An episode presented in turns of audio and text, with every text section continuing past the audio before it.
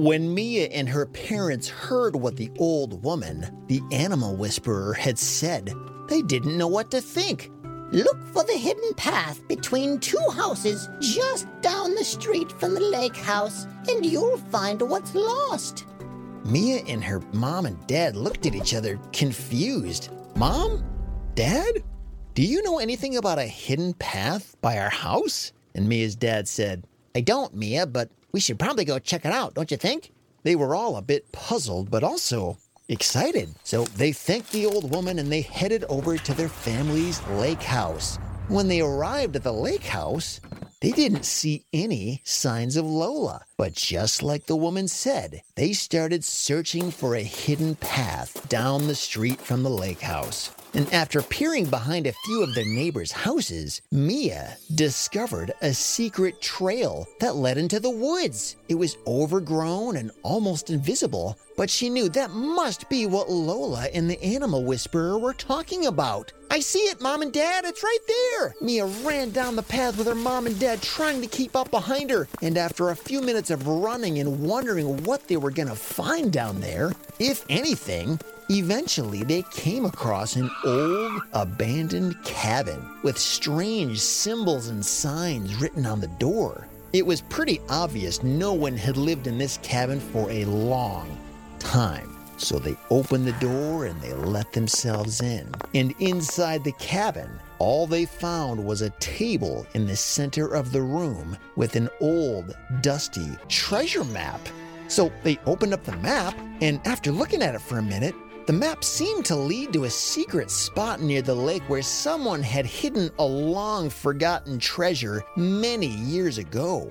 And then suddenly, they could hear Lola barking off in the distance.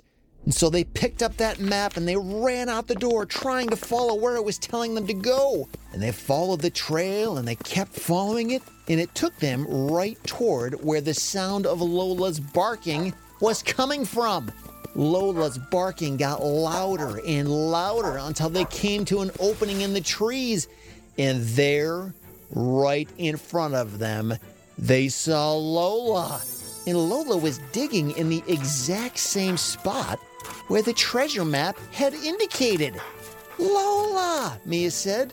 And Lola looked up and saw Mia and her mom and dad, and she stopped digging and she ran and she jumped into Mia's arms as Lola squirmed and licked Mia's face. And after rolling around on the ground together for a few minutes, when they finally finished greeting each other, they walked back to the hole that Lola was digging by the lake. And Mia's dad grabbed a shovel and started digging too. And in just a few minutes, the shovel hit something hard down there. And after digging some more, they heaved and pulled and heaved and pulled until they unearthed a huge treasure chest.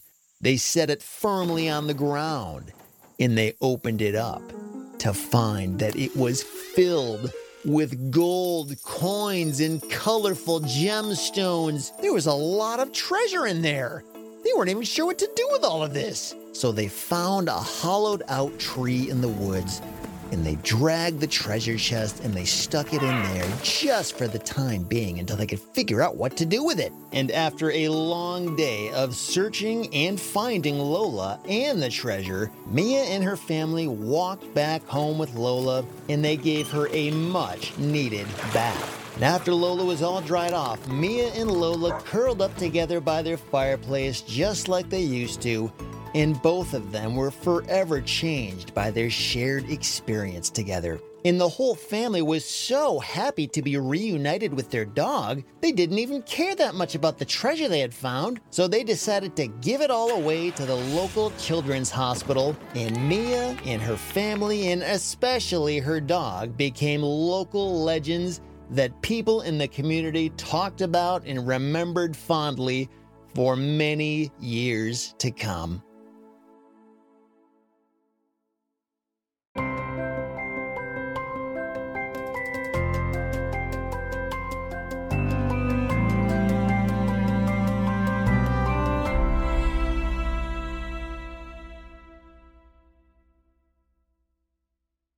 You ever find yourself wondering when the next episode is going to come out for the Storyland podcast? I know they don't come out as much as we all want them to, but if you want to be the first to know about when the next story is going to drop, all you got to do is follow us on Instagram or Facebook, or just go to storyland.show and you'll find links to all the different places online where you can listen and watch and even leave a comment and make suggestions about other story ideas that you might have. Just go to storyland.show or again, you can follow us on Facebook or Instagram. Just search for Storyland, all one word, podcast. Storyland Podcast, and you should be able to find us there. Thanks again for listening, and I'll talk to you next time.